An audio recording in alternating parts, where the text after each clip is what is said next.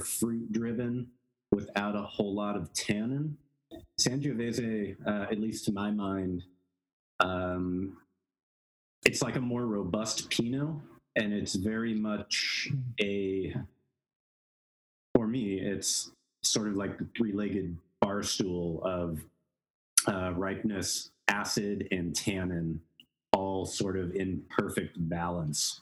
Mm. Uh, and these 100 degree plus days we have coming up tend to screw that up a little bit at the last moment. Um, so I'm watching the Sangiovese like a hawk. Um, because uh, it just it's it's such a specific sort of for me for Sangiovese to be right or not to be right. I should because Sangiovese it can be casual, it can be very fruit driven. It doesn't necessarily have to be tannic, but it's not a grape with a whole lot of body to it. And having that sort of wiry medium weight, even light to medium weight frame, and some minerality on the finish, uh, and that that really uh, sort of fine-grained angular tannin that I like so much in Chianti Classicos and more robust Brunellos, sort of getting all those pieces to line up in time and space is a little bit nerve-wracking. Yeah. And I, I think it's one of the reasons why Sangiovese in California has probably been, maybe along with Nebbiolo, like the greatest heartbreak so far of Italian grapes planted here. it's very finicky, So it's much very promise. specific. so much promise. So, so Yeah, yeah, yeah. Uh, you know, here in the endless sunlight, and you know, you would think it would, but it, it's it's a grape. It needs some constraints. It tends to be very productive, so it takes a lot of work in the field to really keep the vines balanced. Um, I know for us, in order to keep the acidity up, you have to leave on a certain amount of fruit, but Sangiovese wants to produce too much. So when I go through it, I look at every single vine as a unique individual and the crop load and how thick the canes are and how long the canes are. And it's very much just an iterative process trying to figure out, you know, what each vine individually wants to hopefully get to that finish point where those three factors are all in line. right. So that might be a little more technical and metaphysical than I meant it to be. But um, yeah, it's part of what makes Sangiovese for me is just so damn addictive because it's it's such a narrow band of hitting it right that it's it's it's like one of those super simple chef dishes where you just have to the caramelization it's got to be right to millisecond for it to come out right Right. Right. unlike barbera which you know you can let it hang for another week and you got to jam your barbera and everybody's happy Yeah. Sangiovese does not behave like that. you know looking at your uh, at your your your kind of your vineyard and those of you who have uh, who have me on small maybe uh, put, put put my screen up on full so you can see uh, Pietro's uh, uh, vineyard layout here um, you want to talk just a little bit about kind of where your Sangiovese is I know you have a lot of Brunello clones um, kind of Yeah. scattered And if I if I knew then what I knew now, the vineyard map would look a little bit different. Okay. Um, but that's part of the process. Uh, looking at the letters, I believe I over to the side is one of the classic Brunello types. Uh, the sun goes from left to right.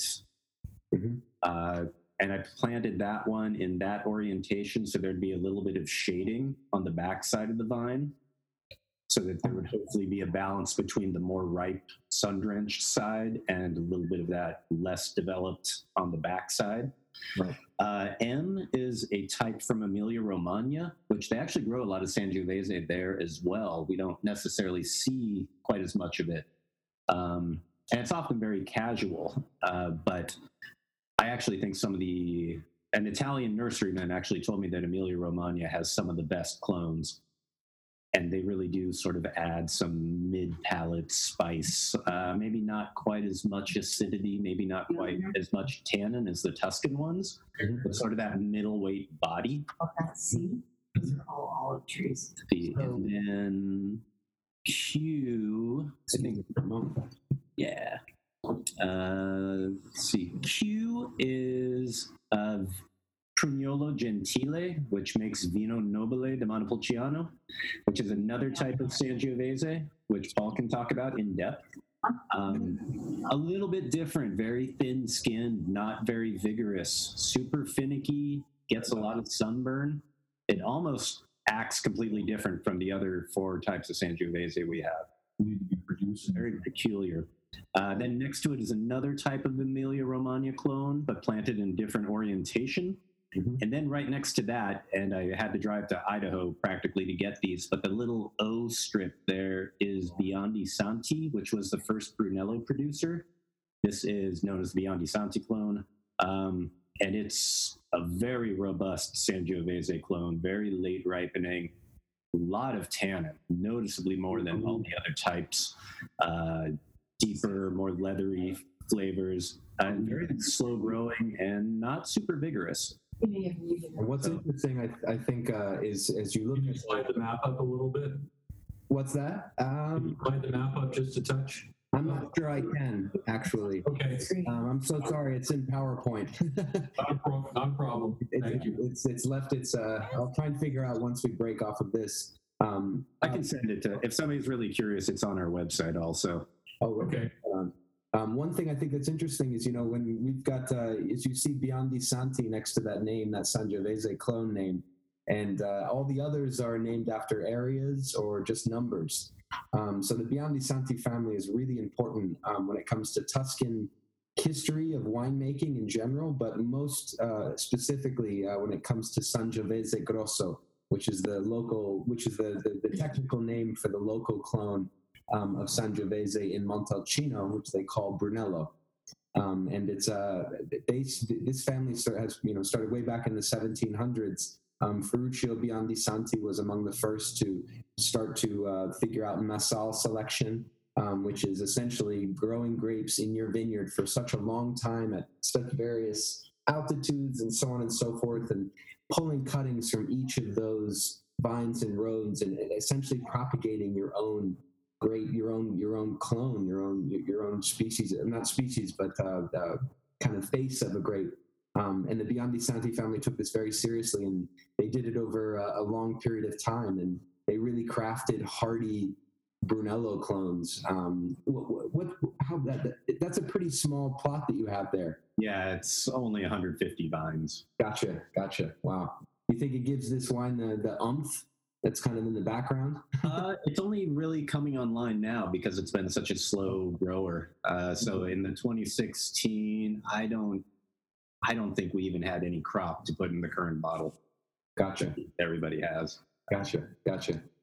Um, the uh, Mocali, uh, what we have in the first, uh, cut, and, and if you've got, if you're interested in, uh, you know, pulling a first glass in front of you and, and, and kind of getting into it, and I'd love to get everyone's thoughts in a little bit, but uh, you know, state Mocali uh, comes from just south of Montalcino, uh, which is where the Biondi Santi family are, along with uh, a number of other producers, and and this area uh, south of Montalcino is very uh, important. Montalcino Sud, they call it, um, for uh, probably some of the best vines in the area, if not some of the best vines in all of Tuscany. Um, and uh, Mocali is just down the street. Um, and uh, so you're getting a little taste, a little taste of Southern Montalcino, although this, this particular bottling is their kind of fun IGT Toscano bottling, which is is, is more about gathering grapes from many areas around Montalcino as well as along the Tuscan coast and uh, blending it together to create something fun and everyday and it's got a little bit of age to it which is nice um, so anyway a little bit of a little bit of parallels there Can I, Pietro, can I ask? Um, we, we were going through all of your different uh, Sangiovese uh. All, all of those go into this wine that we're drinking. Yes, although although over the years, as the blocks have matured, the ratio has changed a little bit. But they're picked at different times and fermented separately and then combined. Gotcha. They they kind of, at least philosophically, they all have their place. Since we're kind of in a good place that can do Sangiovese, but it's a little warmer than Sangiovese would like to be. So it gives me a little bit of elbow room to sort of pull back on jammy fruit and keep tannin and acid in balance. What happens to the extra? Like you must, as you're blending, you must have like you know you think the right ratio is whatever, and you have a little too much of something. No, no, I, I actually intend to use all. I mean, there sometimes there will be a barrel that or uh, occasionally something doesn't quite make it in, but it's not a whole lot. It's you know 60 gallons, a barrel, um, and that always sort of disappears into other things. There's always a barrel that's not quite full enough and one that's too full during during harvest. So you know, Sangiovese doesn't blend particularly well. Um, in my, or it loses a sense of purity, I think. So if I have 11 and a half barrels, that other half will go somewhere else rather than putting something into it to make 12 for me. Can I ask a question? What does the what are the clones? Like I'm new to wine, so I'm just wondering. Oh, yeah. What does a Sangiovese clone mean? Like rather than Yeah. original wine? And clone is a really clunky word. I wish we had a biotype or uh, something like that. Um, but grapes, they over time they sort of uh, they're wind pollinators, and they sort of inbreed a little bit. And just like animals or anything else, uh, certain genetic things occur over time. So there will be these different uh, different types of Sangiovese. Right now, I think there are maybe 130 registered in Italy um, and some will have darker grapes, some will have bigger grapes, some will have more leaves, some less, some will be more floral, just the compounds they produce naturally. Um, and kind of you isolate these things from vineyards, and they're all the same DNA, but they have different characteristics that have just developed over decades and centuries, even. So clone refers to like one of those 30 types of Sangiovese? Like they're each Yeah, a clone? yeah. Exactly. Okay.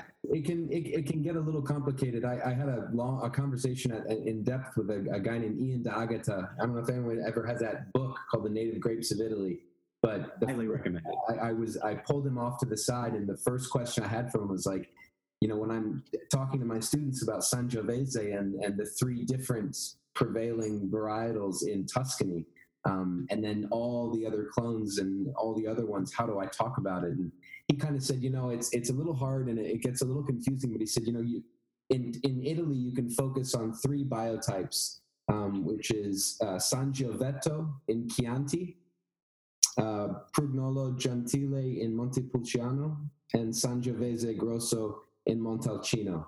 And they're all the same grape, but they just have very different characteristics to them.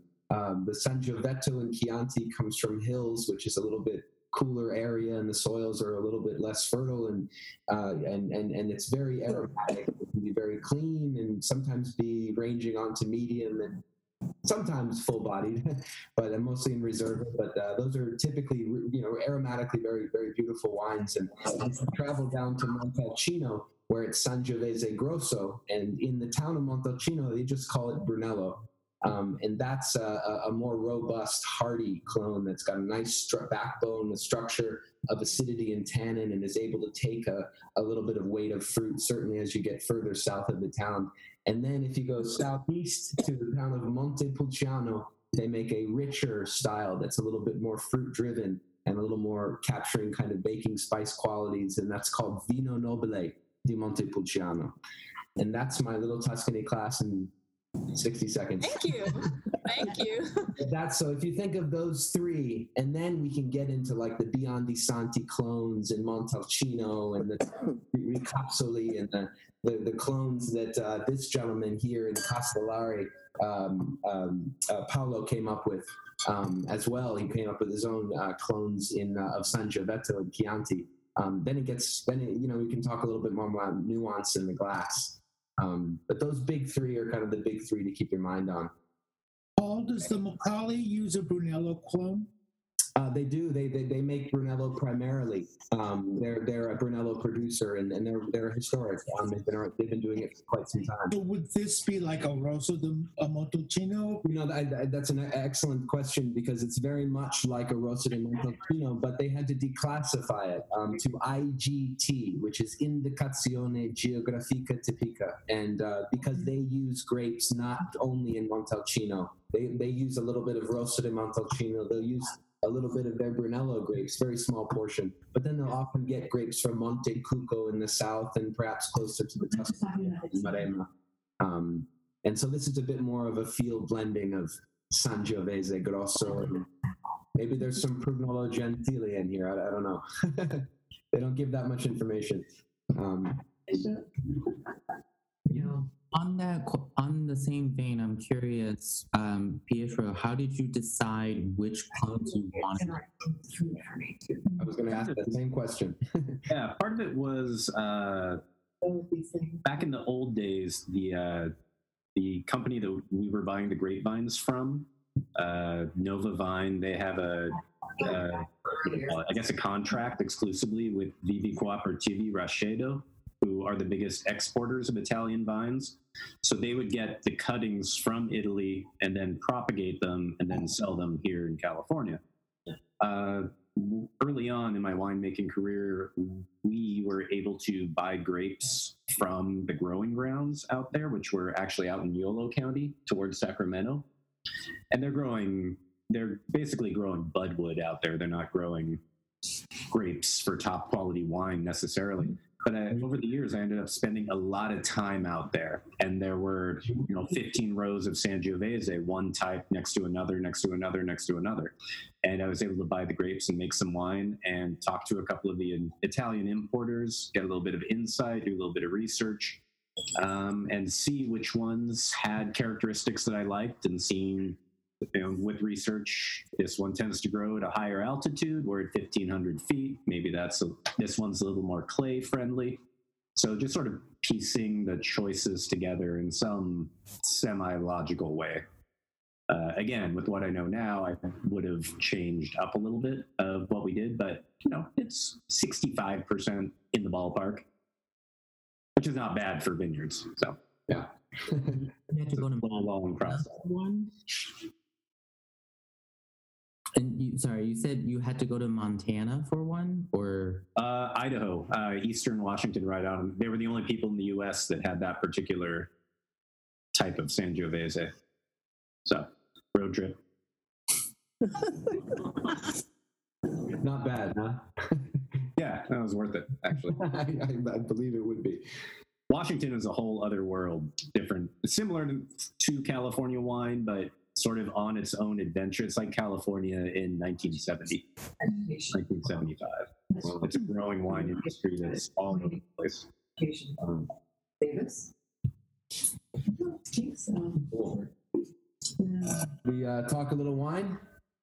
Yes. Yeah. So, uh, what uh, what are your impressions or first impressions of the Mocali? And and I'd just love to hear your thoughts. Um, it's not uh, whether you like or don't like. You know, we'll, we'll we'll, come, we'll get to that with our, our wine of the night and stuff. But what are your what are your thoughts about the wine? Interesting. This has, I, I don't, I'm, I'm interested to hear what your um, description of it is because this is the exact type of wine that I don't like. And it's the, the smell of it I don't like, the taste of it I don't like. And I don't know, I never know how to describe it. When I taste a wine like this, I don't have that description in my vocabulary of what it is that I don't like, but I don't, definitely don't like it. All right. Well, well, let's get into it. It's it's the barnyard. There's a little barnyard on the nose. Yeah. Is anyone else finding a, a little bit of barnyard that kind of earthy? That was my first. One. Yeah. We had this over two nights um, a little while ago, and it was very like savory the first night, like especially on the nose. Like it's not fruit, it's not sweet. It's like something. I wrote down beef, even though I'm not sure I'm smelling beef, but like Mhm. it's something savory or earthy. And then the second night, it was a lot more balanced after it had time to air out. But I had the same experience. When I smelled it, I was like, Am I going to like this? And then it really changed over time. It changed a lot. Changed a lot. that's so funny that uh, so I in my notes I wrote smells like a hearty meat stew with mushrooms. Yeah. Yeah. Yes. Yes. Awesome. That's why I don't have the vocabulary because I don't eat meat. So there you go. There you go. Yeah. There you go. mushrooms though. Me too. We love it. Mhm. Yes. Please, uh, Nancy. Yeah, so I thought like it's, it's very earthy and kind of an inky taste, but also manure, like manure. like Manure. yes. You know, I love it. sometimes it's, but it was pretty strong, I think, in the beginning. Earth, you know, so to be polite, I said earthy. Absolutely. Absolutely. No, no, manure is good. Stick with the impolite, please. Uh, we're talking about a sensory experience here. We got to get into the nitty gritty. Who else has some thoughts about the first wine? Uh, we're talking about the Monaco, right? The Mocali. Yeah. Mocali, Mocali yeah. yeah I'll, I'll get these names right. That's Yeah. all right. Um, that's the Castellare, right? Castellare Mocali? Uh, no, the Mocali is the first, the blue one, and the Castellare is the white one. Just to keep it Ah. forward. Gotcha, gotcha. Yeah. I thought the Castellare, I, I thought the uh, the age on it was really interesting. Um, Mocali? Yeah. Yeah, Mocali. Yeah, I, I thought it, it gave a, a completely different level to the wines altogether. My favorite of the of, of all three of them was the Castellare, but the, I, I, I I like the um, Montal Moncale. Moncale. Um, and uh, but but the age kind of threw me a little bit actually. Yeah. Yeah. Yeah. For me as well when I initially tasted it. Um, any other thoughts about this wine? We liked it. We really liked it and kind of had the opposite experience of the first person in terms of, oh, this is always the kind of wine that I like. Not sure how to describe it, except I know that I don't like fruity wines and it doesn't taste very fruity to me. Yeah, yeah. Well, so I, you know, I think getting into the glass, and thank you very much. Uh, getting into the glass, you know, this is a wine that shows earth like right off the front, um, Yeah. in, in kind of a very bold way, and it's a little hard to kind of get into those fruits. Um, but once you do, like, they- they- I, I feel like they, they they drive a little bit more on the palate.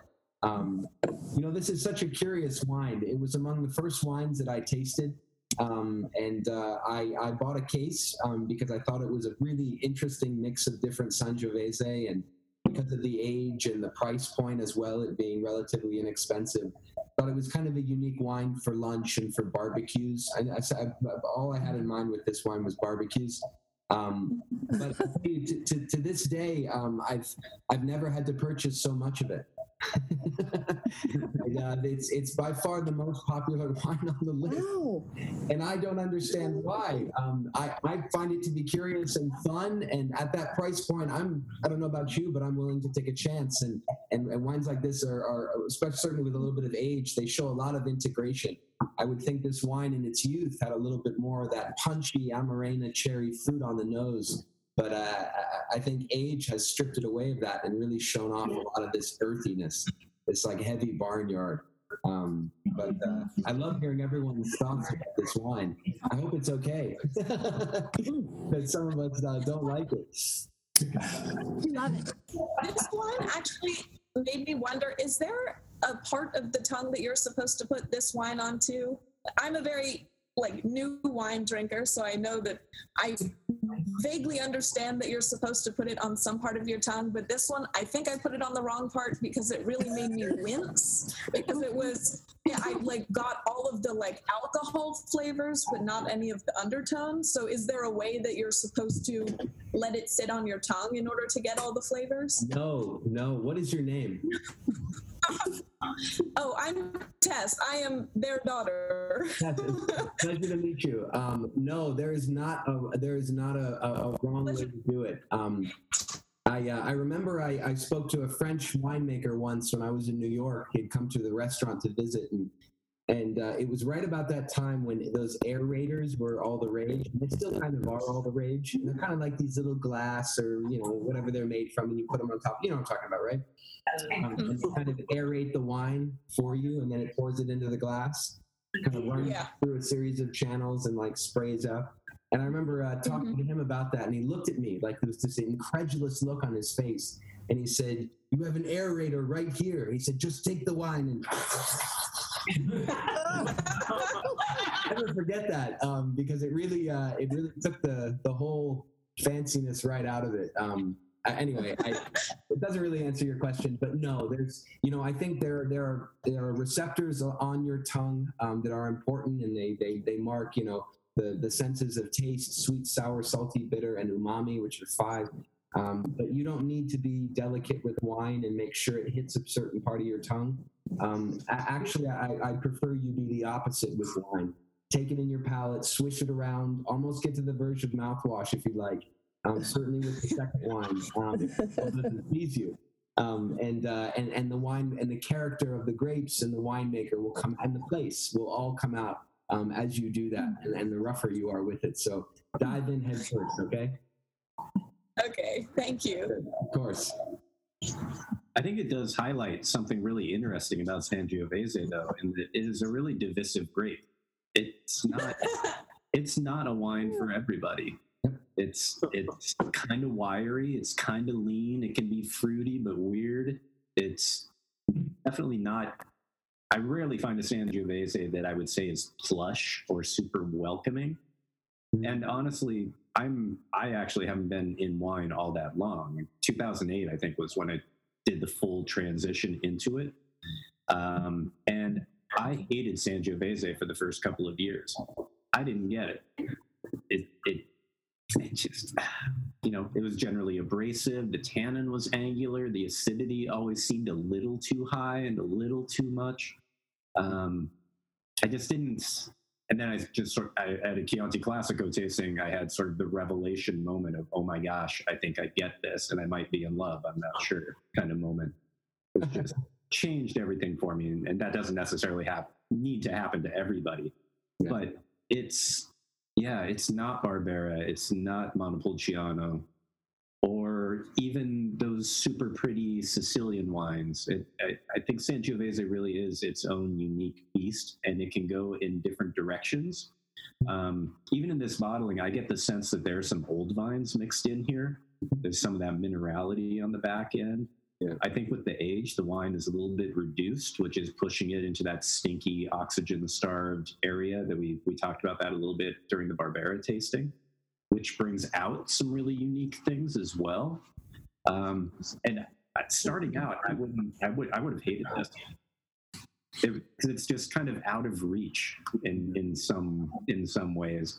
But now I've become sort of obsessed with wines like this a little My- or or I've just become a little bit of a grizzled old man that like less earth. You know, it's kind of, kind of mantra.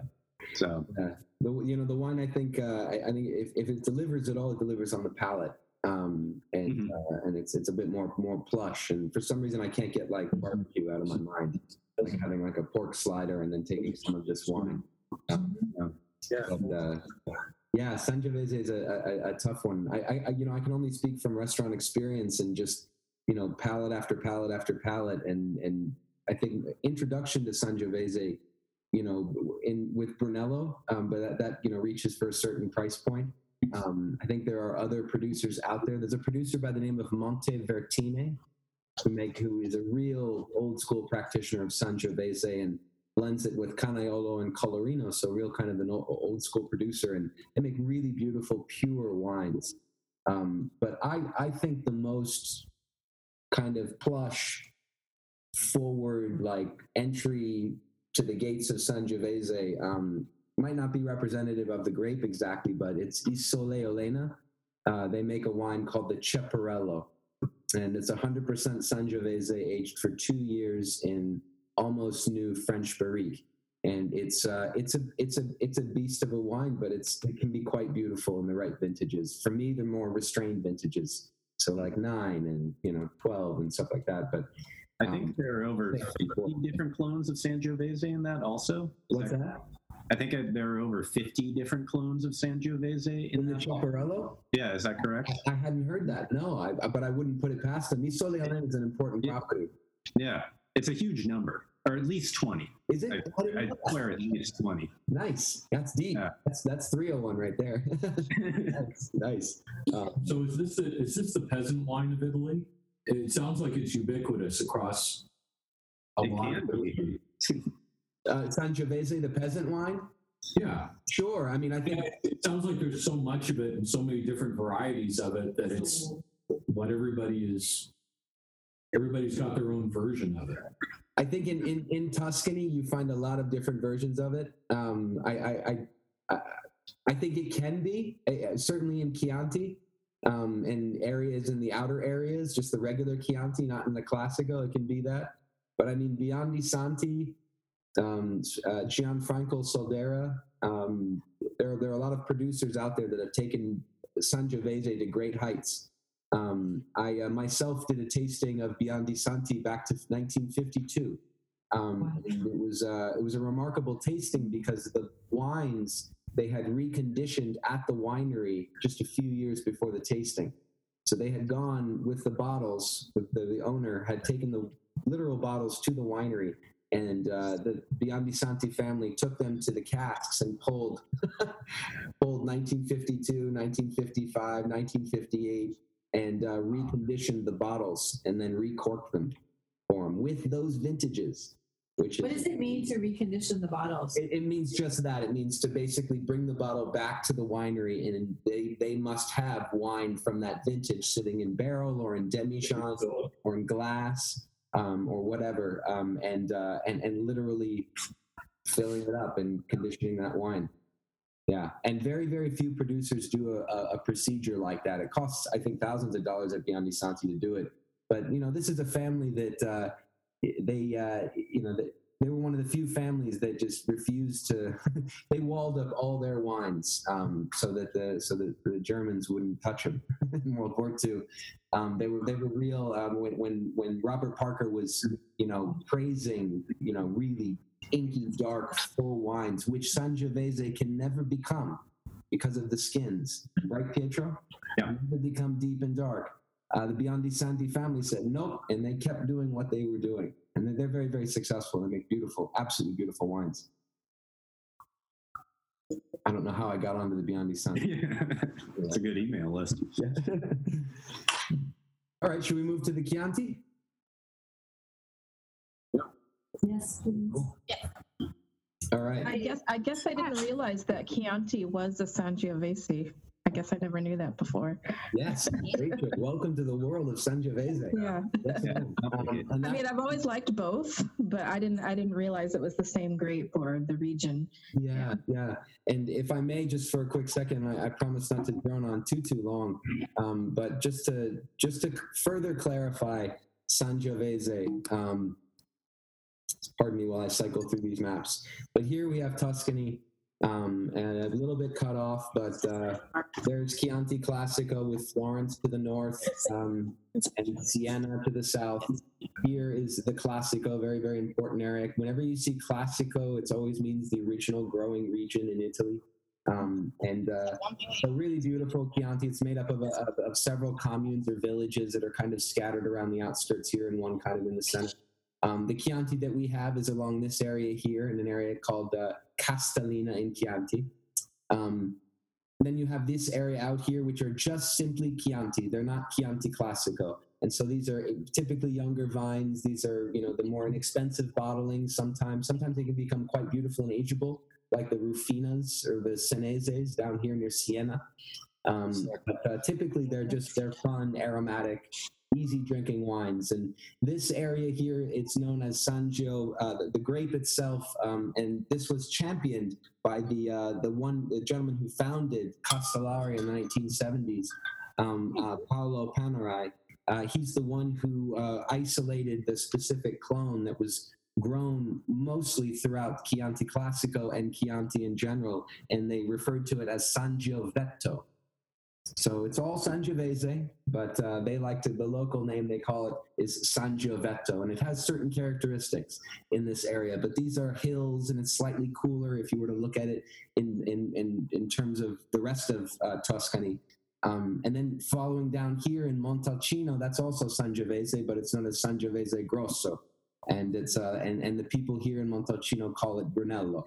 Um, and this is uh, this is where uh, Sangiovese Grosso or Sangiovese is uh, aged for a minimum of five years before it's released to become a Brunello, which is very impressive. Uh, there's also the Rosso di Montalcino category, which is much less time, um, typically younger vines. Um, and then you have Montepulciano, uh, where uh, Sangiovese has a funny name, uh, Prugnolo Gentile. And uh, this is uh, where Sangiovese, uh, you know, in my opinion, becomes a, a bit more richer, a little bit more fruit forward, a little bit more aromatic. Um, uh, or excuse me, a little bit more plush on the palate, um, being a little bit closer to Umbria.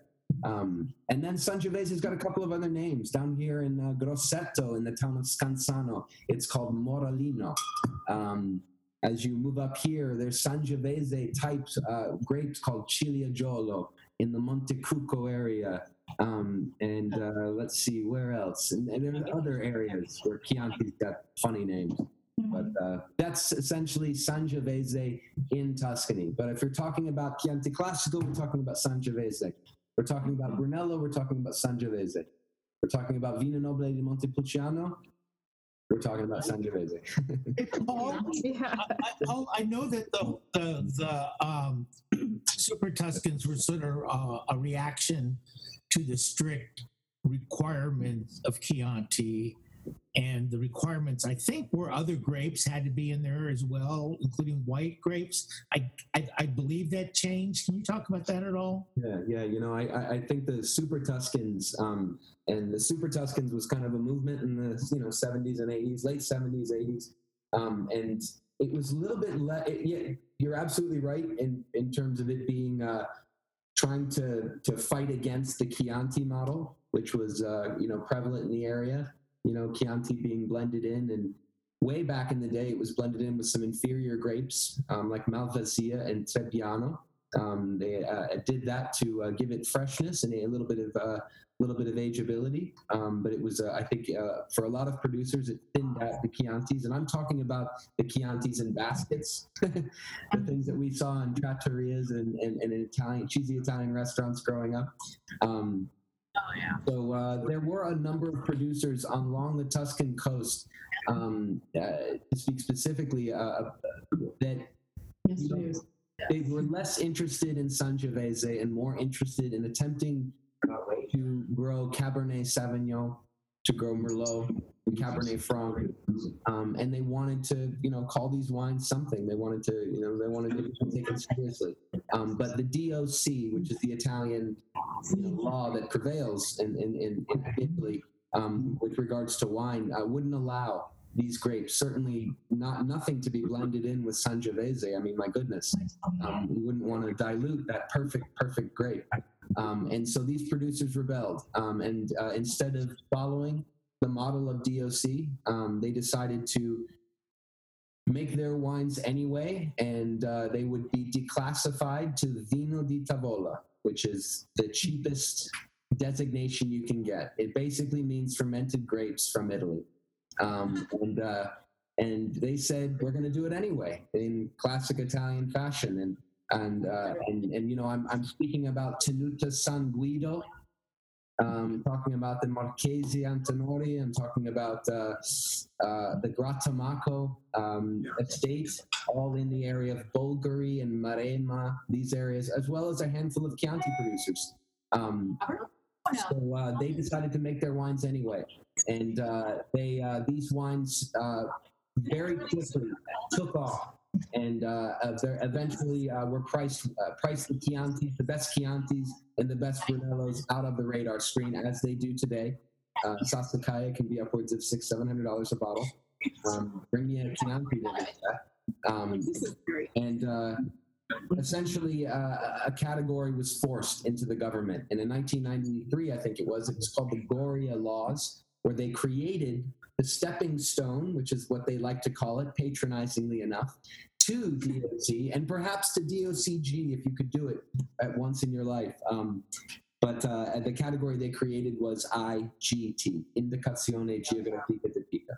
And uh, that was the category where Super Tuscans kind of prevailed. Um, now, IGT Toscana is an open category. Now you, you can blend in other grapes into Chianti.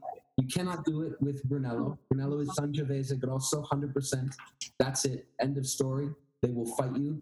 Um, What so. about the Castellare? Is that 100% Sangiovese? No, it is not. It's Sangiovese and Canaiolo. So uh, you'll see these uh, other blending grapes, Canaiolo, Colorino, and another grape by the name of Malvasia Nera.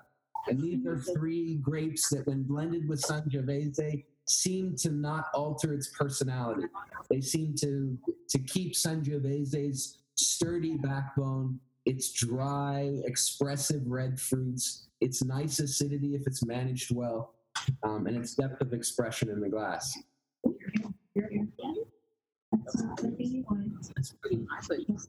Thank you, thank you. Yeah. So that's Super Tuscans. Uh, now they're just called IGT Toscana. I think Super Tuscan, the term is has left Tuscany, and now you're starting to see like Super Friulians and Piedmontians and all these crazy supers. So it's traveled. What's the blend on the Mocali? Was and then now that makes me realize that's probably not all One Sangiovese. hundred percent Sangiovese, my friend. Notwithstanding, But just learned. but Sangiovese from various areas. So there could be some Prugnolo Gentile in here. There's definitely Sangiovese Grosso. She's good. Probably a large amount. Yeah, so is it. To me, the uh, to me the Castellare has a lot more evidence of oak than certainly the other two wines, and then I'm used to in Sangiovese. So You're way too crazy. get a little bit of toast Yeah, that's Yeah, yeah. and uh, some kind of caramel or something as well from the from the wood. So I don't know what your thoughts are on that, but uh, I thought it was it was kind of unusual in a in a in a Chianti. In a Chianti. Yeah, you know, nowadays I'm I'm finding a lot more French oak. These guys were doing it though a while ago. They kind of were, were, were among the not the very first, but among the first to, to do that. Um, and, and this particular producer uses second use 225 liter barrels. That's the barrique. That's the regular size, about yeah, big. And then he uses five hectoliter barrels as well. Um, and he uses a split of, of, of the 250 50. Um, I, you know, I think the, the oak is there. Um, I, I for me, uh, the, in Castellare, because of their altitude, they're around 1,200 feet or so, because of the soil, because of the way that their Sangiovese grapes are. And for me, they capture a little bit more black fruit than red. They, they they have a little bit more of like a lifted personality. It's got like bright acidity. I think that for me, they marry with the oak a little bit more harmoniously and, and, and don't take away from Sangiovese like they would perhaps like Castelnuovo Berardenga, which is to the southern part of Chianti, where some of the wines there can get really heavy and full, and the oak just absolutely overpowers them. Um, so for me, the the lift, uh, the altitude, the, and what that brings helps. Um, for me, yeah. Um, but yeah, the presence of oak is is, is, is, is absolutely there. Folks, when we're talking about oak, you know, we're talking about, you know, it's, it's like baking spice aroma. It could be a little bit of vanilla, could be a little bit of dill, you know, things like that. Just kind of like that other aroma apart from just the grape. For sure. Put them on camera. Any other impressions about the Castellare? I like it. Is that Dana? Yeah, it was. I I, I enjoy that one. Good. I like it too. Dana, I'm glad I can bring you to such extremities. I had a heck of a time getting my cork out of this one, though. I mean, like the cork was like really super sticky on this one. Was it? Yeah, it was. Yeah. I mean, and the and the top started to crumble a little bit. Yeah. Oh. Yeah, sitting over How was the wine? Is it okay? No, it's good. Yeah. yeah, I looked in there and I, you know, I got all the little crumbles out and I, you know, put my um, put a napkin around the rim of it and was able to clean it out. But yeah, the wine's good. Did anyone else have that experience? You have that experience? Toss, you did? Yeah. Yeah, Cynthia couldn't open it. I, I figured it out. My cork was clean. Okay. David, did you guys? Ours was fine. Yours was- It's still interesting, weird. Okay. Wow. Yeah. Sorry about that. Yeah. Make sure the wine is good. Yeah, Nancy. I, I don't, hold on, I'm sorry. Let's see. Okay, I, I did like this one a lot. Um, I thought it was, had a burnt wood scent and tobacco. Yes. Kinda. That's wood. Yeah, that's oak you're talking. So it was, it was good. I, I, I, I like this one better, you know, than the first one. And the first one. Yeah, Yeah. That oak is really showing up in the glass for you as well. Yeah. Let's hear some other thoughts about the Castellare. So we're having the opposite experience over here once again, which is really like the first one. Okay. And this one is probably like, I, you know, as a group, our least favorite. And wouldn't be disappointed if I ordered it at a restaurant, but um, it's my least favorite of the three. And and I can't because I don't really know how to describe wine very well. I don't know what how to how to say it, but to me it tastes um bear with me here, but like it's like a watered down Kool-Aid. Okay, all right. all right. Are we all in agreement there at the Jennifer residence? Uh, Jennifer is off in the kitchen, but uh, oh, sorry.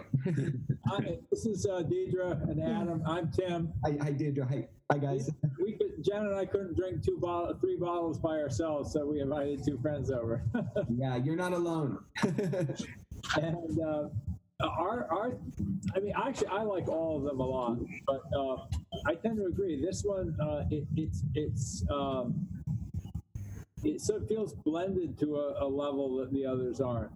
You know, like uh, I have to say the uh, the, the third wine, uh, the Prima Materia, is actually the most complex, in my opinion. Uh, this this one um, has a little bit of uh, as it comes together, it becomes almost a little too smooth, which is what I think Deidre is referring to as as a Kool Aid. Yeah. I think it's the the acid, the tart. I think it seemed like Could be, yeah. Could be. Typically, though, as a guy, you're like astringent. Nice and smooth. So, yeah, yeah. Thank you for your thoughts. Yeah. If I can make an observation, I and this is sort of a dilemma with Sangiovese that I'm I'm facing and will face next week. You get with with aging in normal sized barrels, um, you get more polished tannin. You, it might have, uh, for me, it's, it's much more fine grained with that delicate chalkiness. But it's sort of the trade off is the fruit and the purity is a little bit diminished from that slow oxygenation you get through a barrel. And it's a big struggle. Um, again, to like get the tannin where it's sort of relaxed a little bit, but still present without losing the sort of sense of purity. I find the the Mocali has a little more purity, but the tannin's rougher around the edges. It's a little more, you know, it has. Uh, I don't know what the aging is on that, but I, I would imagine there's not too much barrique on it. This one here, it's a it's Yeah. a whole mix of weird barrels. It's like yeah, three sentences long. Thirty gotta be a ton. thirty percent. It's thirty percent new, thirty percent one, 30 percent two, and then a and then a large barrel. Oh, there's that much new on it. Yeah, yeah. Oh, it actually holds 30, it 30, well yeah. for Sangiovese without obstructing it. Wow. Hmm. But again, integration though, Pietro, with this one. Yeah, time. 2016. It's got a little bit of love. Yeah, to it. magic of time. But the Castellare, for me, it shows that that sort of dilemma of do you polish it up or do you keep it like pure and rough? Hmm. And it's it's a, it's a question. It has it has some of those more leathery aspects that I really like in it. Um, Mocali kind of moves that leather to barnyard a little bit, maybe for some people, kind of in that mushroom dank direction. A lot less sturdy. A lot less sturdy. Yeah, The Castellare's got more backbone, I think, than anything. yeah. It's an interesting dialogue between the two, though. Yeah. Yeah, sort of showing poles that are really, really interesting. I think. Yeah, yeah. I've got a, uh, a Chianti from a producer named E. Fabri. It's from a, a, a kind of a, not, a newish appellation in Chianti called Lamole. And uh, they make a stainless steel, and it's the highest altitude. I think it's like 1,400 feet or something like that, or 1,500 feet. I think it's a, they call it the roof of Chianti. Um, and uh, and they, they make us really air, and that's all stainless steel, where it really preserves the fruit component of Sangiovese. Um, yeah. We almost compare it in a certain way. There's a, I mean, it's obviously much more complex, the, uh, but the, the lightness, the light part of it reminded us of a Schiava almost. You know, it's like in the, it's just something that we would just drink very casually. Of the uh, the the Castellare. Yeah. Ah, you know, you, you may be it, it may it might be the altitude, uh, the elevation, and showing a lot of bright acidity, uh, and a lot of kind of they have kind of a firm, focused feel to it, apart from the oak. I do like this. Yeah.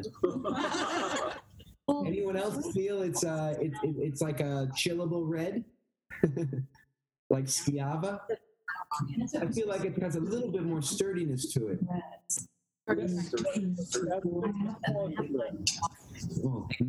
So for me, um, the, the earthy and which I usually enjoy, but actually I like the Casta uh, te- Castellare more, and because I smell like when you smell it, I smell like candied plums or prunes, and so there's um, sort of a interesting smell to it, and when you taste it, it's just really smooth, but it's still complex and um, and maybe it works. A, it makes you work. I mean, it comes off just really smooth and easy to drink, and so that's dangerous.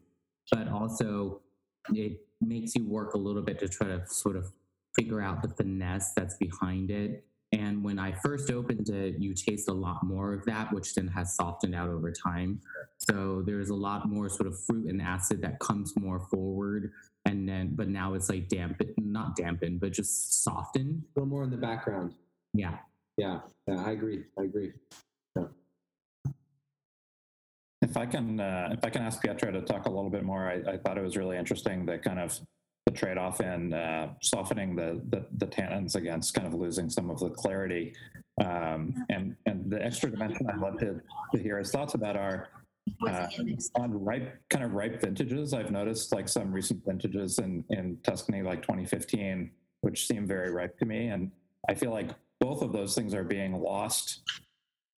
Uh, both the kind of tannin and the clarity are being lost in favor of just like a very fruit forward experience and i'm wondering if that's if that is indeed the vintage and or if that's maybe a stylistic thing that's changing in the area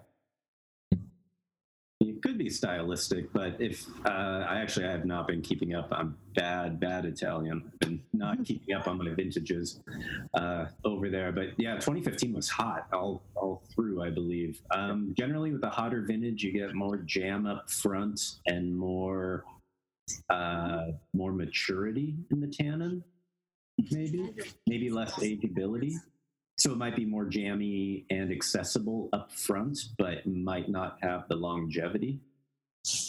It's sort of a general rule of thumb, but but there are so many winemaker choices and vineyard choices that can affect that. It's hard to say definitively. Um, but yeah, that's one of the uh, again going back to just the peculiar nature of Sangiovese. When it gets overripe, it sort of stops being Sangiovese and becomes a cherry red grape in a lot of ways, without a whole lot of. And this is the, typically among California winemakers, they hate Sangiovese because they call it a donut wine because there's a big hole in the middle.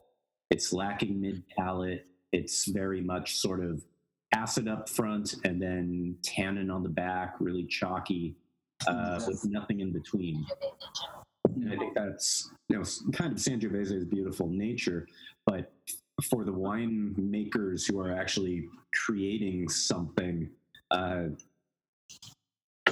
you can kind of fill that in by getting the grapes more ripe, but it's at the expense of other features. Yeah. Like you won't get those savory notes. You won't get those earthy tones. You won't. Sometimes Sangiovese can be uh, almost metallic and iodine in some ways, uh, kind of like Ionico can be, which is something I love in it. But we don't get a whole lot of that in California because our grapes are just so ripe generally through our summers, mm-hmm. and our vines are younger. That's that's another feature too. That's that's difficult in the equation. But yeah, hotter vintages, more fruit is is the simplest way to think about it. More fruit, less acid. so, prob- probably just a, a, a vintage thing and not a, a winemaker choice If anything, I kind of see people are pulling back on the oak a little bit and pulling back on the ripeness, not just California, but globally now. I'm not sure the pendulum may already be, you know, every five years styles change. It's just the way it is. Um, God bless somebody like Castellare that's been doing the same thing for, for years and years. Uh, but worth pointing out too, just and Paul can maybe speak more to this, you know, your Chiantis were 10, 15% white grapes up until what, the mid 70s? 1980?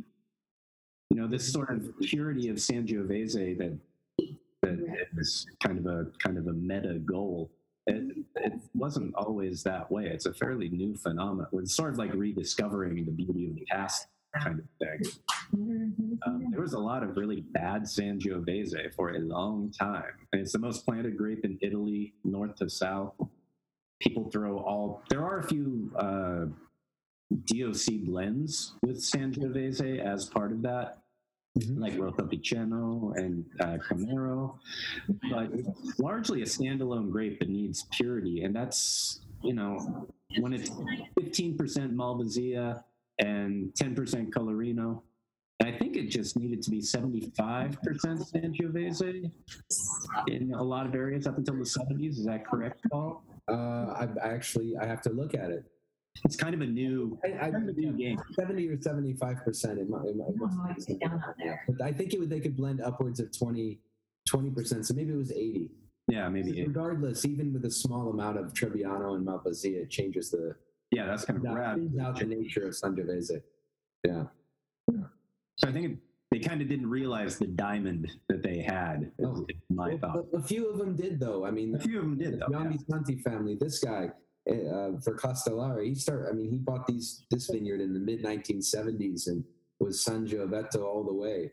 Um, I think for, for me as a uh, when I'm looking at wines now as a purchaser, but as a former restaurant son, it was you know with, when it comes to vintage in in Barolo and Barbaresco, I was a little bit more careful on where I was in terms of vineyards and things. So like 2014 and and Barolo was a very harrowing vintage, but there are a lot of amazing wines out there. You just have to find them. Um, in Tuscany, I'm a little bit more. Um, I hold my arms to the producer a bit more. Um, so if it's a warm vintage, a producer like Castellare or or like Montevertine or Isole Elena, those guys will manage their the vigor of their vines and they'll tend not to produce super overripe grapes. So I know I'm going to get as much of a balanced expression as they can in that vintage. Um, yeah, that's just my two cents. But yeah, 2015 was hot, and really um, there was a, a, a lot of uneven ripening all over. Sorry, I have a question about the Chianti blending. Are, are so are Chiantis allowed to blend now, but they just don't as much, or did it change? They, Yeah, okay, you can, yeah, Merlot, they can blend in other grapes, small percentage. Yeah. I haven't, I haven't looked at it. it's not that they're not blending, but maybe they're they're just being a little wiser about what they are blending They in. They can't blend white grapes, which is a big, which is a big, big first first rule that they put in. There's no white grapes. Yeah, yeah. No, you don't. All sorts of It's an interesting thing, though, because you know a producer that's going to blend in Merlot has a different set of ethos than somebody that's doing 100% Sangiovese. Yeah. It just, I'm not saying the one is better than the other, but that kind of plays along with paying attention to the producers and finding the ones that you know that you hold on to over time. Yeah. There's a lot of yeah, a lot of uh, finding your finding your to go on. Yeah. Here, I mean, this tastes like Another really good Chianti producer that I, I love is Fontodi, F O N T O D I, and they make a really solid Chianti year in year out. Um, or at least for the last several several years that I've been tasting and they've been just like a nice through line. Yeah. Victor, you want to uh, jump into your uh, your 2016 and talk a little bit about Yeah. about that? Um, just for the, for the sake of completeness, I'll just throw out a 90 second history of California Sangiovese. Um, it first showed up in 1863 in Sonoma. Uh, Agoston Haraszthy out there. Uh, Buena Vista Winery. He brought in like 500 different types of grapevines. It was called Sangiovedo then, just like what's back in the old days. What was that? Uh, he planted it and nothing came of it. Nobody cared. So fast forward about 25 more years, and the Italian Swiss colony, uh, which I mentioned during the Barbera tasting, um, they are they were in Sonoma County up by Cloverdale. they created a red blend with a lot of Sangiovese in it. It became their, their main wine. They actually became the biggest producer in California for a while, in 1900, 1890. Um, and then it kind of it went downhill a little bit heading towards prohibition. Uh, there were little bits of sangiovese here and there but it was being a really difficult grapes and nobody went all in on it. Uh, prohibition happened in 19 let me think uh, in 1990 i wrote down a little note here. California produced a whole 70 tons of sangiovese that's all of california for the whole year so not much was going on with Sangiovese post-prohibition. Uh, there was a little bit being produced in the Sierra foothills, and a guy called uh, down in Paso uh, Caparone Winery was producing you know, maybe 400 cases. He was actually labeling it Brunello then because we didn't have the labeling laws that we have in place now. Use the acid taste perception. But it was really just sort of a sideshow. Um, but then something weird happened. So Paul mentioned Tignanello and Sassicaia and some of these new Super Tuscans. Uh, Napa Valley was really exploding. Italian winemakers were coming over. And even some Americans were heading over to Italy, and wine was sort of hitting this modern place. And in mid 1990s, Napa started planting a bunch of Sangiovese. They were convinced it was going to be the next thing. Uh, Cabernet and Merlot had blown up, and with the sort of super Tuscan idea, they thought, oh, Napa can do it better. Why not? And some of the Italian producers came over and invested in in projects in Napa Valley, uh, specifically up on Atlas Peak, is, was one of the biggest. But even Robert Mondavi in late 1990s built a whole winery concept around Italian varietals only, making Barbera and Sangiovese. So they planted all these grapes and started making wine 1997, 1998, the wines came out. Course, they're going to be great. You've got the biggest stars in Italy producing them, $100 bottles, and they were terrible. Uh, the critics really panned them. Too much oak, big hole in the middle, astringent, too much acid, really unpleasant. So, this whole Cal-Ital wine in the period of about eight years exploded. Uh, suddenly, there were I think 6,000 tons of Sangiovese in Napa Valley planted and, or crushed in 1999. And then it all just collapsed and sort of went away. And uh, what was, well, even I am, I am sucked under the Cal-Ital category, trying to make Italian varietals in California. And uh, that whole thing, including Robert Mondavi, sort of tarnished the even the idea of labeling something as Sangiovese in California or Nebbiolo or even varietal Barbera for a long, long time. Just sort of emerging out of that.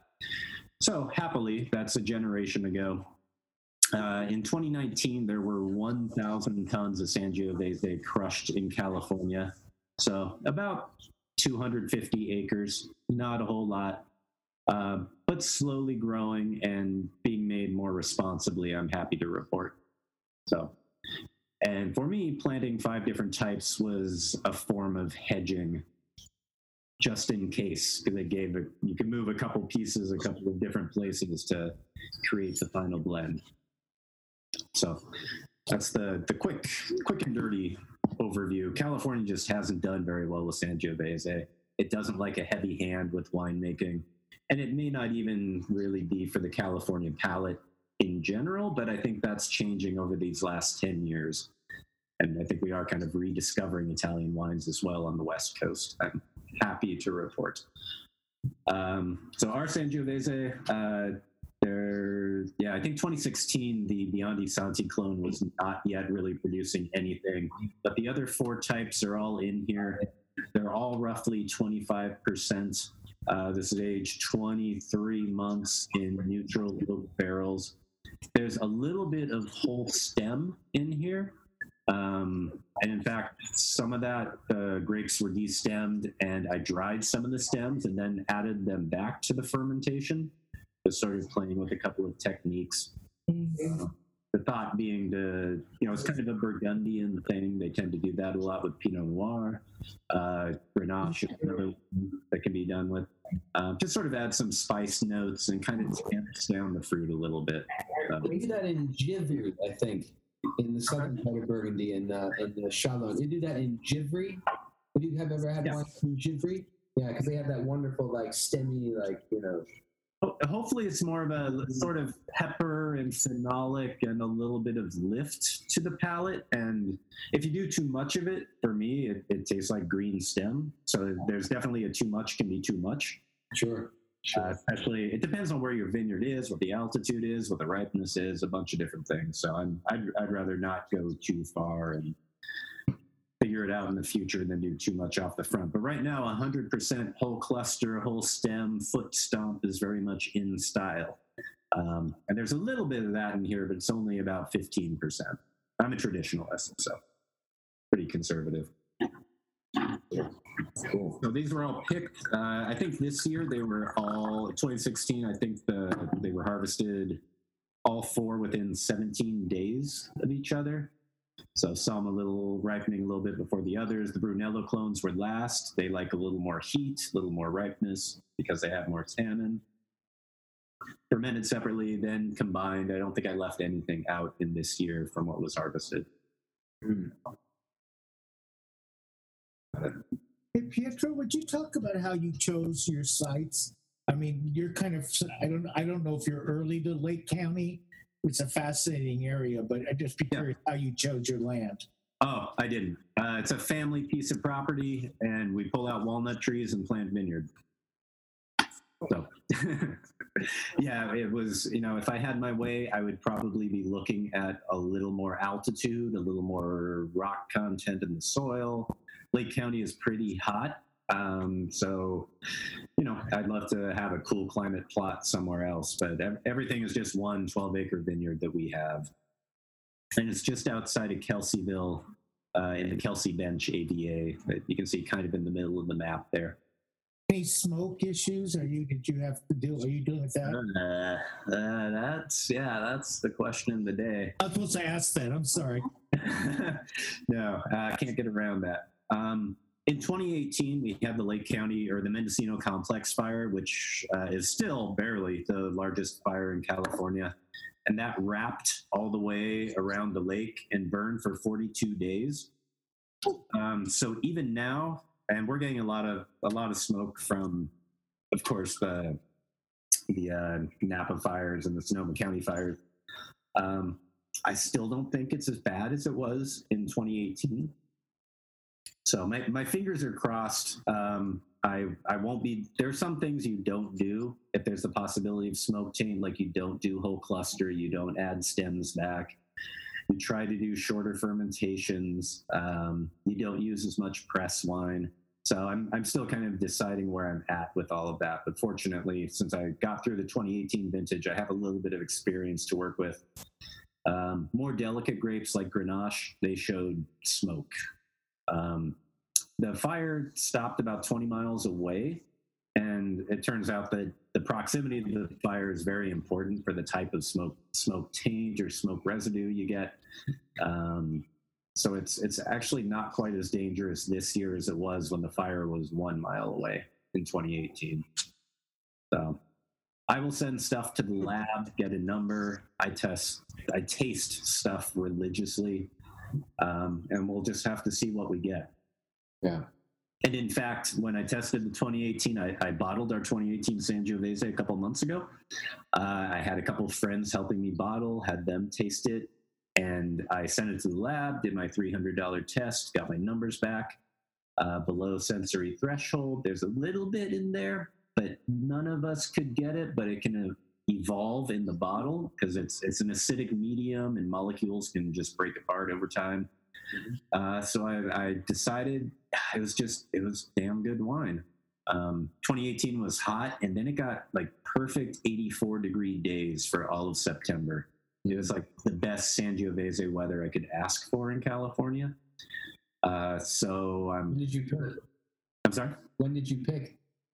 Uh, it actually because August was super hot, and we got to early September. I was like, oh man, this is going to be just an avalanche of heat stressed grapes that need to come in now. And then all of a sudden we got cloudy, cool days at nice.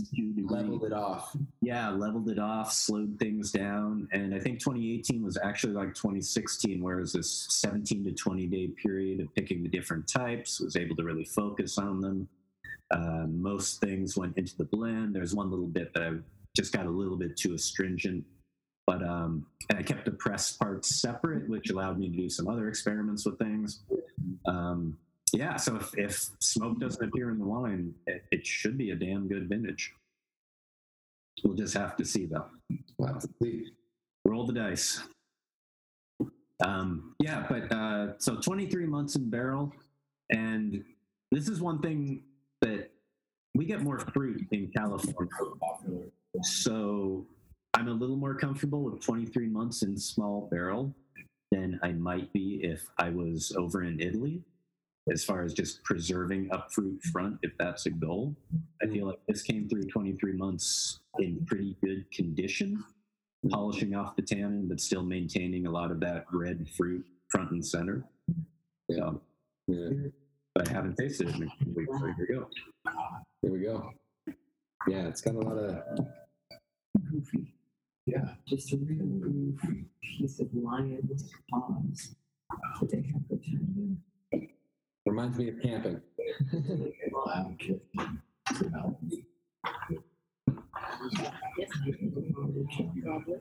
Any other uh, any other thoughts, questions about Sangiovese? Ideas? So it was interesting that you, in the very, very beginning, I forget which one of you, but compared, um, it may have been Pietro, who compared San Sangiovese, or maybe Paul, that sort of compared a little bit to Pinot. So to me, uh, this Sangiovese reminds me, anyway, of Pinots from Big Basin slash Santa Cruz Mountain, but with Interesting. I can see that. And I very much enjoy it, and it's just really soft, easy to drink, and would just go with a variety of foods. So thank you. And I missed the very last thing you said. You said with peanuts from Santa Cruz, but with something. Uh, so I said um, it reminds me of Pinots from Big Basin slash Santa Cruz Mountains. Well, oh, with more spice. And so it was interesting when Pietro, you talked about how you fermented it or aged, uh, fermented, right, with more um, the dried stems. Yeah. And so when my notes were when I initially wrote it was that there was a little bit of um, sort of grab on it, but that softens out, and which I attribute to either coming from the skin and or the stem. Yeah, I think that's super perceptive. Yeah. Um, it was Pietro who initially mentioned the connection to Pinot. Um, I'm in total agreement that you know there's a few like grapes. They happen to be all the grapes that I love uh, that are these thin-skinned, finicky, pain in the half grapes, and it's Sangiovese, Pinot Noir, and Nebbiolo. Um, and there are others, but those are kind of the big three. The big three that uh, that have the hardest time, but represent place the most. So they, they can often be like the most transparent. Yeah. So um, I, I always like try and think of them together. Whereas Grenache and you know Cab and Merlot, and they're very different grapes, thicker and meatier and fuller. Yeah. I like, uh, you know, I, I, I agree with the spicy character with Pietro's wine. It's, it was when I first met Pietro, um, was at Vintage Berkeley in Elmwood, and we just struck up a conversation and uh, talked to him a little bit about what I was doing, and he just, without a second, handed me a bottle of his Sangiovese and said, "Take this home and try it." Um, and it, and I, and I had it with my brother. Um, no, actually, no, I had it on my own. Sorry, it was before Toss.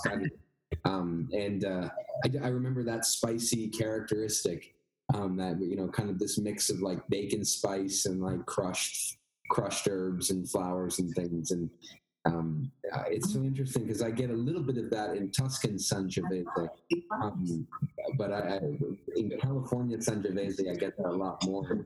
I really like how harmonious it is with the fruit in this glass. It doesn't kind of overpower it; it kind of like seeps back together. Kind of like they lay down together really well.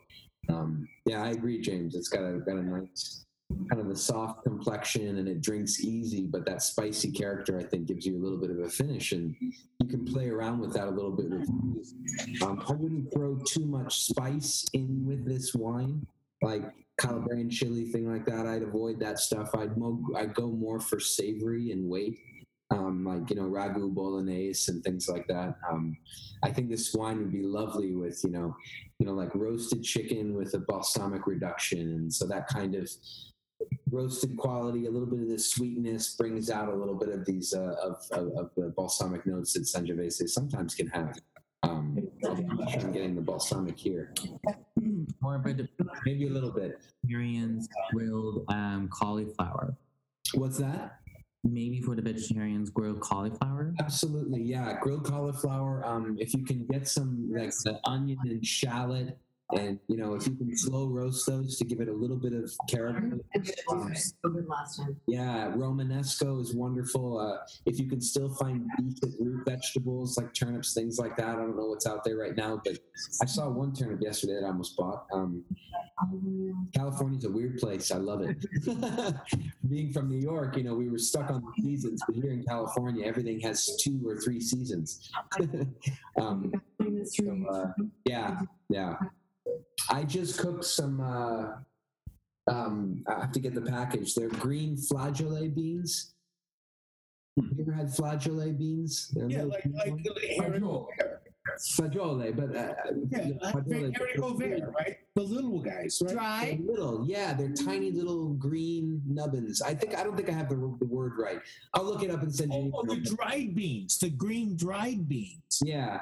Oh, I was thinking you're talking about Haricot Vert. I don't. Yeah. No, they cook like right. I'll, I'll get the name and email you, James. But I, I had it um, just this uh, j- just uh, yesterday, and I, I chopped it with a bit of red cabbage, and that was really nice. I'd want to drink with that. Or I'd want to eat with this. Yeah. So I just for this tasting, I made beef, and I won't say which part because it might gross people up. But I made beef with shallots. And- yeah. So I made beef tongue with shallots, and it went perfectly with the wines. That is a dangerous option, man. Beef tongue lingua. Wow. That's awesome. I think that's awesome. Yeah. So there are there are some barberas that that, that I think only match well. Why did you say barber? What a great pairing. What a great pairing. Paul, Yeah. I really like the last two, the Castellare and the Prima Materia. Yes. Um, I like a more fruit forward. And so I'm wondering if the woman that in the beginning didn't like that wine, she likes more Yeah. fruit forward. But um, It could be. yeah, You, you might be onto something. yeah, It's a I, I enjoyed it, forward. but I did prefer, I do prefer the other two. Got it. Got it. Should we do a wine of the night? Everyone go around, talk about uh, what struck Yeah. them. First. All right. Yeah, John. Who would like to start? Should I should I call people out? Should should we be really structured about this? No. All right. I won't. I like right, the Chianti the best. What's that? I like the Chianti the best. The Chianti, the Cla- Yeah. Castellare. Why is that? I don't know. Um, I think all of us here preferred three. We like the Prima Materia the best. Prima Materia the best. All five of us, yeah. All five of you. It was a strong vote. Good, good. You know where to find him. We do. Four of us here for Prima Materia. Prima Materia? Yeah, we love the complexity. It had more layers. A little more layers. Very nice. Pairing nicely with food. Yeah. Yes. Mary, any thoughts? I think you're on audio, my darling. There you are. Um, yeah, I I- I'm kind of going along with everybody. I'm I've, I've really been enjoying the Prima Materia, Good. and um, I the Castellare was interesting. The numero uno, where what where's it gone? Whatever that one was, Mo- yeah, not so much. Well, but yeah, so the, I thought Prima Materia is coming through very, very nicely. Very nice. Yeah, I like the fruit in it. Excellent. Excellent. Anyone else? I know there's a few. Yes, I um I'm with Dana's group and I um I I only like the very first one. That is the only one I like. I don't know. My taste buds are completely off from everybody else in this room, but um that's- She said they're yours. yeah, yeah. It's um, it's it's it's. I like the earthiness of it. I, it's very drinkable to me. The other ones, um, the Prima Materia seems too heavy for me. Uh, tonight, you know, tomorrow I can't say, but tonight it's too heavy for me. Um, and the second one, I just um, I was like Dana. It's like, oh, I don't like this one. I don't even want to touch it. Paul, Paul I, I, I like uh, the Beatles and the Rolling Stones and Nirvana, and I appreciated very much the differences of them. I don't feel any compulsion to pick a favorite. I'd go home with any of them. They were Go home with any of them. Wow.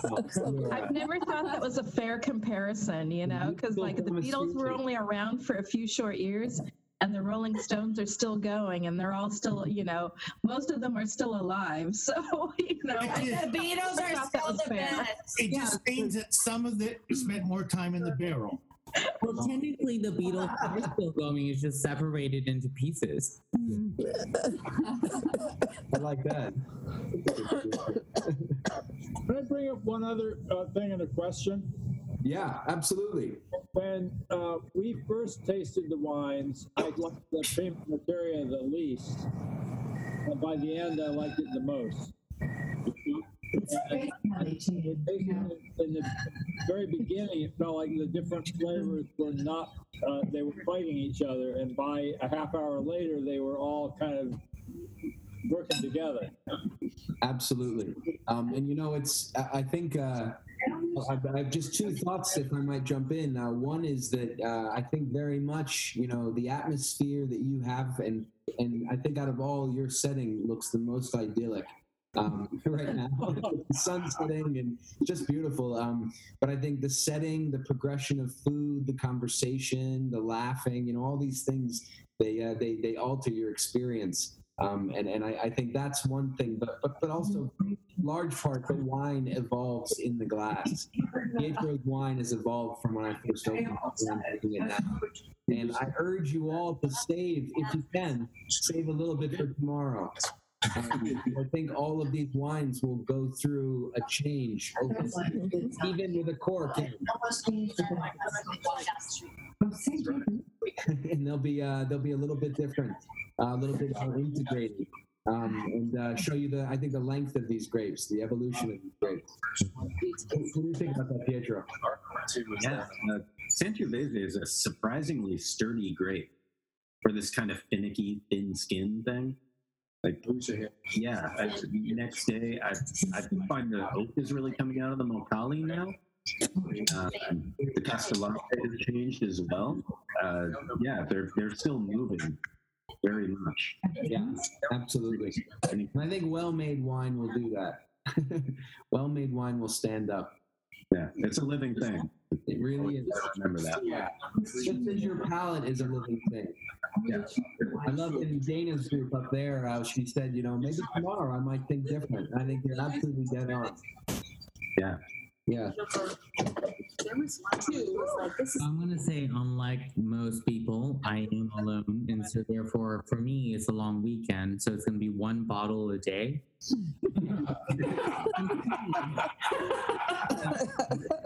Me too, man. Me too. Thank you. But yeah, so I would say I, I but I love what the David group or screen said, which is all three had such sort of personality.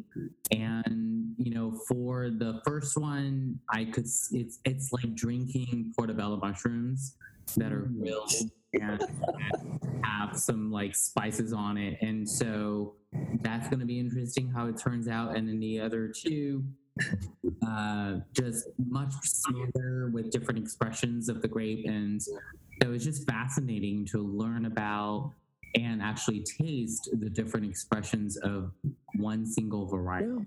Yeah. Single grape, right? Yeah. I found it kind of um, challenging. What was that? Say that again, Daniel. Oh, I was, I was gonna su- I was gonna sum it up by saying I'm gonna send home the first one with Alex and Suzanne, and I'm gonna keep the next two. that sums it up for me. Fair enough. Fair enough. Daniel, did you have something to say? Where'd you go?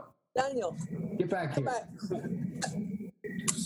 Here he is. Uh, I, I was just gonna say I found you know with that kind of that analogy of the the Rolling Stones and Beatles, like I found it actually really challenging to compare these three wines side by side because it was I, I thought Pietro's description of you know a big hole in the middle, the donut thing. It's like all these things that are kind of that have that hole in the middle, and I found all the wines. Um, kind of fatiguing like they're all like really tannic and my mouth felt like rubber you know putting them all side by side but um, so I just I thought that was kind of interesting that it was like kind of hard to pick out some of these things after a while, and I think it's you know I think if I put a Sangiovese next to a you know something that had that hole filled, I really do like the Sangiovese characteristics. I like the kind of smoky and the uh, and the tannic quality and um, the jamminess.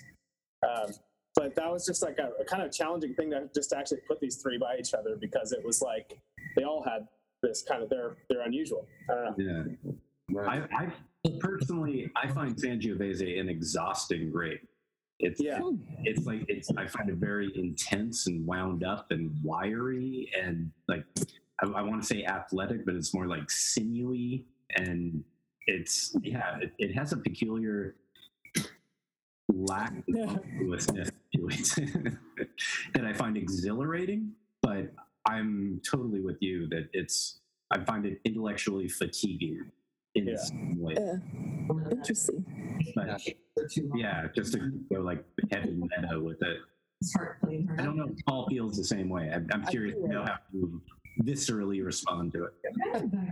I, but I also, you know, I think Sangiovese is, uh, is as complicated as it, it, the more age Sangiovese is, is wily. I never know quite what to expect.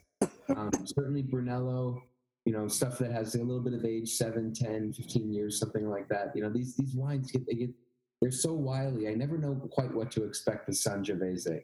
Uh, with Nebbiolo, I, I don't know. I feel like I can track it a little bit better, but uh, Pinot Noir, I, I haven't had that much experience with you know old Pinot Noir, but uh, I feel like it's a little more put together. Certainly being from France, but Sangiovese is a little bit of a wild card.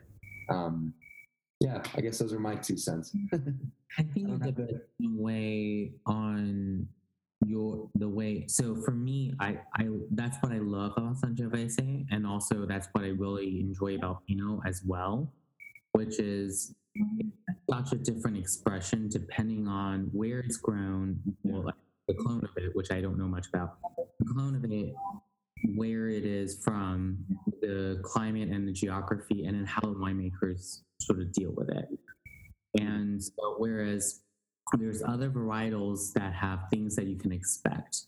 And so it depends on what your approach is to wine. So for me, what I love is going on Wikipedia and clicking around and just going into a rabbit hole of 20 different tabs and then creating 50 more different tabs. And so I like things like Sangiovese because you can never really figure it out. Hmm. Well said. I agree. This is my humble opinion. no, that's good. No, absolutely, I agree. Sangiovese keeps us on our toes. Good. Any other thoughts out there? Yeah, um, I actually was a little late to the show, so I have not tried the Prima Materia. Pietro, I'm looking forward to trying this with the meal tomorrow. Oh, perfect. Um, but the uh, Piagione um, was definitely heavy on the uh, horse manure aroma in the beginning. and I really felt like I was cycling uh, in Central Park again. Um, in New York. but um, it's slowly opening up. I mean, I agree about just the you know kind of um, complexity of Sangiovese. Um, I don't really understand it. And Paul, we drink a lot more Nebbiolo. Yeah. Um, but so we've been bouncing between that and the Chianti, and um, the Chianti definitely is a little more fruit forward. Uh, so it's I think a little more of a crowd pleaser. Um, but I think this is the uh, Piagione is challenging me right now. Um, so cool. Thank you for your thoughts. Cool. I love it. You know, so many different palettes here. Um, this call, uh, a lot, lot of different, lot of different thoughts. It's great. I'm in the same way than Dana. I think I couldn't. I couldn't try. I mean, I tried the Mocali, and I didn't like the aroma. I like the taste, but not the aroma. The aroma is like, I just I can't. And I really like the Chianti, uh, Chianti Classico. I like it. I like the citrus and the stone in that one. Mm. Yeah, nice aromas. Yeah. Cool. Good. Somebody has lovely crickets. Somebody does. We got crickets. It's Mary. I got crickets. Yeah. I, I, I have a question, Paul. Yeah. And Pietro, and anyone. Um, you know, you, you talk about like some of the wines we had, like the other night, it's like make sure you decant it for an hour or so before and so on. Um, I opened these wines up about an hour before we sat down, but I didn't decant them or anything. But what I'm hearing about the changes is it sounds like they would be worth opening up earlier and decanting. That's what we should do next time. I think I don't, I don't think it would hurt the wines. Um, I, I think a wine like Mocali, um, I don't think it's a wine that's going to live forever in a decanter. I'd be afraid that it would it would rush it to its peak. Um, Yeah. I, I might prefer the Mocali in the bottle just for that slow. I mean, really, I, I, it's, it's hard for me to talk about any Italian red and say don't decant because I decant almost everything. Um, so I think it's fine, Mary. I don't think you need to treat it like a Barolo, though. No, no, no. I think that But, you know, it, it, three hours in a decanter with the Castellare, and I think it's going to start to fade move away from yeah, Yeah. not fade, but yeah, move away from what it should be. right, Um, right. yeah, but all of this would, would, would benefit from a bit of air for sure. Yeah, Um, right. But I think the evolution in the glass versus the evolution in, in a decanter, um, I, I, I find the one in the glass a lot more alluring um, to, to my palate and to my intellect because I, I like to to feel a wine as it as it evolves. right. in a decanter, you know, when, especially when it comes to old Barolo and stuff. Um, you know, some of those they just need time to settle down a little bit. They're a little Right. up. Um, sorry, excuse me. My dog's doing something strange. Pardon me. Pietro, take over. I'm a back guy. No, I think I think actually just observing it in the glass is I find it way more rewarding than trying to sort of nudge something to a particular point. I like actually being able to track what it's doing and feel like it's you know a, a dialogue or you know, a progressive dialectic going on. Um, I don't mind if it's a little bit tight at first and challenging, and then sort of does something unexpectedly. I think that's great. Um, I, I generally don't decant that much unless you know, unless it's something I know is either it's too young. That would be the first time, like something that's re- actually not really quite ready to drink. Mm-hmm. And I'm pretty cautious from there on out with decanting. It is, I don't know. It just feels it's a bit. Uh, it's like going to third base really fast. It's just sort of invasive. I agree. I agree. Uh, although the, I will say, You weren't talking about baseball, were you? back to mute, David. Back to mute. Pietro, are you recounting your high school stories here? I wish. Um, you know, I, I agree with that, uh, but I had an, an experience with those old Biondi Santi wines that really turned my head. And uh, I'll tell you uh, that the winery had suggested that uh, you give them a six-hour decant.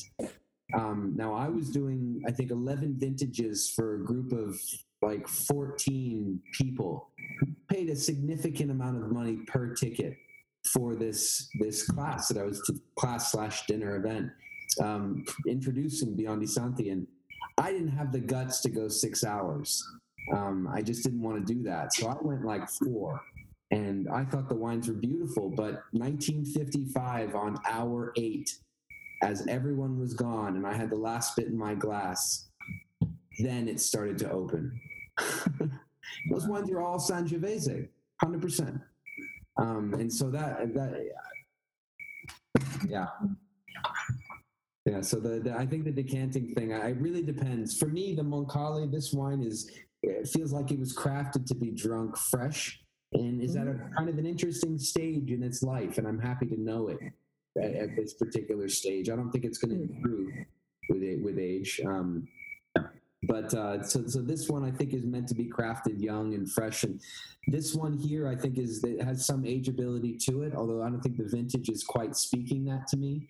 Um, it's not t- saying I'm all wound up and need to relax in a cellar for two or five years or so. Um, but I don't think it would hurt it. It would integrate it and soften it. But I think a sturdy decanting for this one would be good. Um, for your prima materia, I mean, would you put that down for a few years, or do you make it to be drunk like as is? Well, it's warm climate California, so it's going to come out sort of drinkable no matter what. Yep. Um, the one thing that's bugging me about it, uh, lined up with the other wines, is that the young vines are showing on the lack of finish and lack of length. On your wine? On my wine, yeah. It's it's much more loaded up front, um, but there's no minerality on the back palate. None of that sort of buzzing, sustain, echoing. Um, and I think that's just a function of age of the vines, which I'm envious of these other folks that have older vines they've been living with for 40, 50, 60 years. Yeah, they hold on a little bit longer. Hmm. Yeah. But yeah, I mean, California is always going to be a little more upfront. We can't. It is. I mean, I've had Caymus from you know 1978, and those wines were really lovely. They weren't what they were, what they are now, but they stood up. Not all, not all of them. They stood up. So, yeah. Those, yeah. Well, yeah. It's a wide world out there. Yeah, it certainly is. Ageability is always a big question. Certainly with the Italian wines, I think. Yeah. Yeah, because they, they, you know, there's a, there's always a stage that Italian wines go through in the glass. There's like a prom stage for every Italian wine in the glass. They're just they're just weird at some point, and then they kind of blow up. They're okay. That's what I like about the Mocali right now. It's from it's like is it doing stuff? The last artistic explosion of a late 40s person before he he or she gives up. Like it's I, I don't know. No, I think it's really really fun. It has an interesting aesthetic. So I have a question for Paul and Pietro. So, being that I that I will need to drink a bottle per day in the weekend, how do you recommend I space it out? Pietro, you want to take that? Should we go for your wine first? One of these ones is going to have to hit day three. Are you going to go for like a glass from each bottle a day? I could do that and then see how all three changes throughout the long weekend, or I could focus on a bottle a day. Oh, go do a do a glass from each bottle because then you learn three wines. Yeah, it's a track. I have a hunch as to what will go on, but or with the wines anyway. With the wine, I did this house. I was like, wait a second. no idea otherwise. But yeah, I get the feeling that Castellare is kind of that. It's an okay vintage. It's you know, it's not pushing it any holes yeah too far.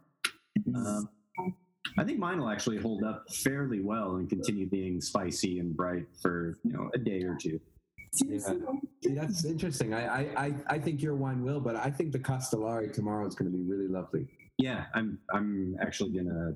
I've had good experiences with Castellare before. Yeah, they're beautiful wines. Yeah. Yeah. And this, you know, 2018, it was not um it was not like 17. 17 was a vintage that uh, showed a lot of pedigree, although there was a lot less fruit on the vine in 17.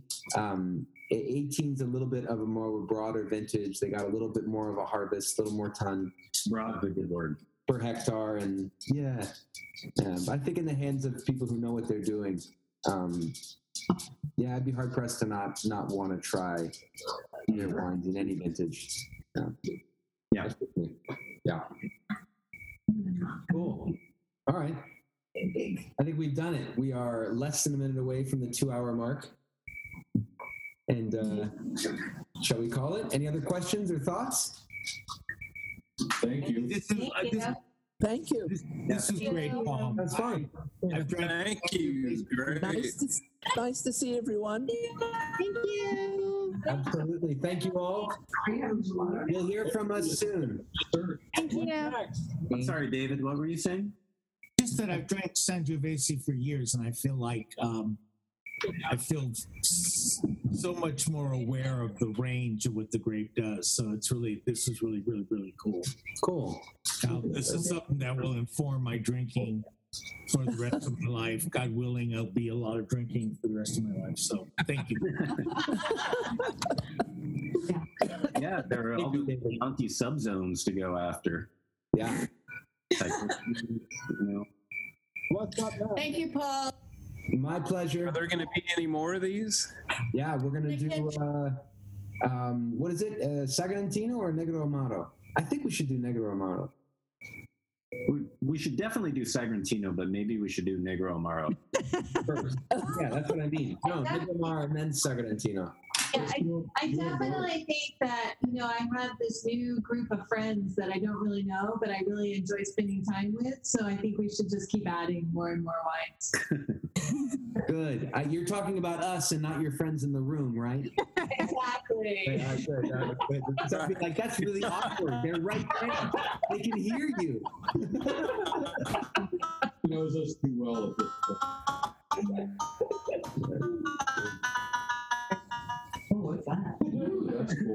Wow, Kevin, you got some. You're, you're going slow mo, man. That's cool. Good. All right, thank you guys. Buena, buena note. Thank you. Grazie. Okay. Happy holidays. Bye, guys. Thanks for coming. Bye. Thank you. All right. Yeah. Have a good weekend. Bundy. Bundy. Take care.